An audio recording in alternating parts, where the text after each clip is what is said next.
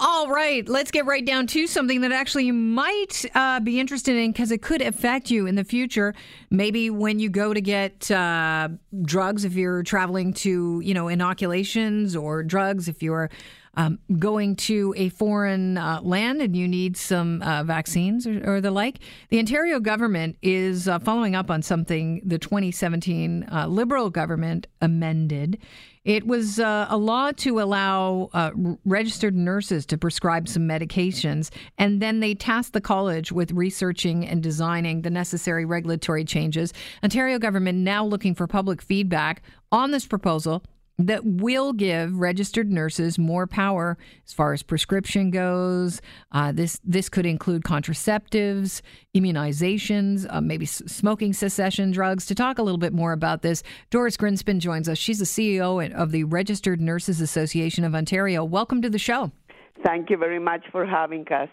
Okay, so this was um, amended, this law in 2017, and we've been waiting. Now, here we are, 2019, and nothing's really changed. We're waiting for feedback here on this proposal. What are you hoping it will look like? Well, first of all, let me tell you that this is a good example where consecutive governments are moving on something. So, what we are actually hoping for is that the current government, that Minister Christine Elliott and uh, Premier Ford actually move, that we move to open the access to registered nurse prescribing for the public because it is inconceivable that this already exists in the UK, for example, for 15 years, 15 years, and that here in Ontario we are still sitting on it. So we are delighted the government has decided to move. Uh, we are looking forward for an announcement. This is good for the public. There is no sense for issues like wound care, like smoking cessation. I mean, for God's sake, even count over-the-counter medications that you and I can take without asking anybody, and RN cannot give to a patient that is asking uh, in a hospital in the middle of the night and needs to call for a physician for the Tylenol or whatever, right? So this needs to move fast. This will help with the new uh, Ontario health teams that want to wrap around services around patients and the public. This will actually improve access for the public in a timely way, and I see this as the beginning. I mean, if you look at issues that are not included now, like ear infection, that the nurse, we are actually, we can, RNs can now look at an ear and tell you if there is an infection or not on a kid that is crying and even telling you here. And you weren't allowed to previously? No, no, none of this is allowed, and this is the beginning, right? Uh, in the UK, RNs prescribe a much, much larger category of medications than what the government here will move for. But I see it as a step in the right direction. Let's just for for once move and not wait two, three years to move to something that other countries are doing very successfully for a long time. So this has been happening. There's precedent set. It's been going on in the UK for 15 years. So we're going to start out UK, small. Australia, New Zealand, you name it. Okay, so we're going to start out small. And, and where are we going to start? Like, what kind of prescription drugs are we talking about? So, for example, contraceptives, right? Uh, immunization, uh, smoking cessation when people are trying to quit smoke instead of waiting and waiting.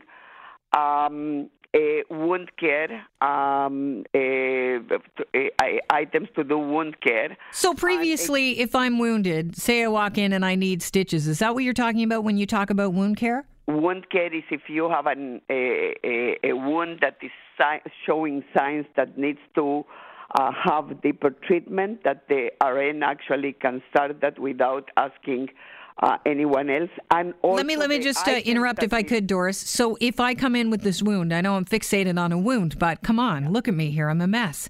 Yeah, I got this wound. I can Are give we... you the example because I had it. Okay. I was cut on a finger, uh-huh. and I knew I need I needed tetanus, right? And no RN in my uh, primary care clinic could not do that without the physician. But they probably when, had the tetanus shot there, but they weren't allowed to administer it.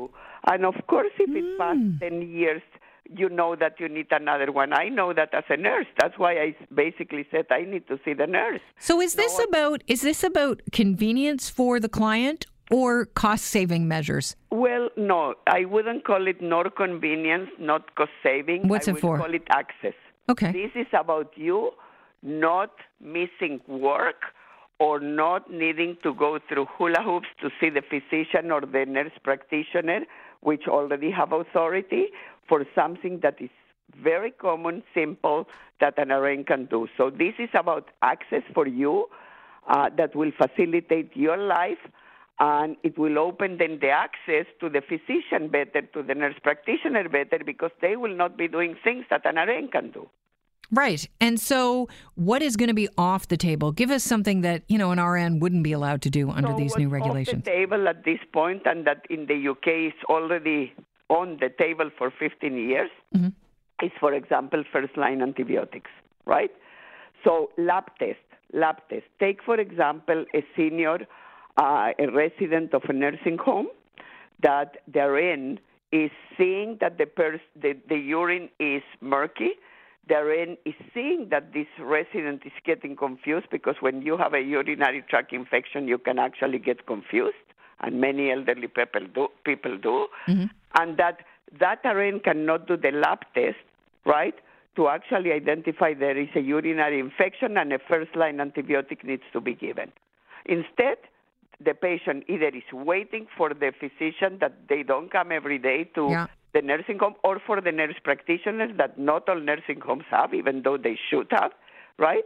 And so what do they do? They put the senior in an ambulance or in whichever means to go to the emergency room. Which sounds expensive. Well, it's not only expensive, it is very expensive, but also it confuses seniors even more. Imagine that every time you have something in your home, this is the home of seniors. Every time you have a thing in your uh, something in your home, you don't go to primary care, right?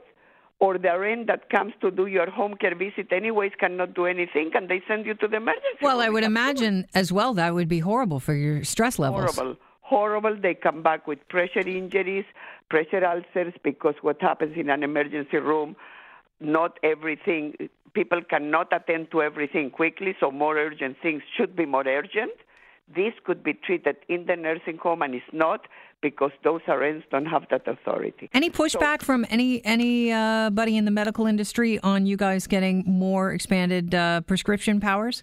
Well, let me tell you this anybody that cares about really wrapping services around patients, about facilitating access, about making the system more efficient and more effective, and yes, also more cost effective, should be totally on side with that.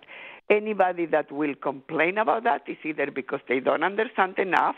If it's someone from the public, they may not understand, oh my gosh, I will not see the doctor or the nurse practitioner, so we need to explain more. But I, I don't hear that type of uproar, nor do I hear any, quite frankly. But anybody that you will hear that type of is self interest if it comes from any of the professions.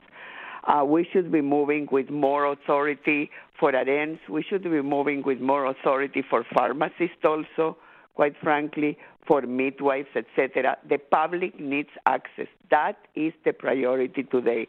Improving access so people have a smoother experience in times of health, which is immunization, and in times of illness, which is the case of uh, other medications and lab tests. Well, Doris, I want to thank you for filling us in on this, and I wish you the best of luck with the consultation wrapping up and you guys getting your added powers.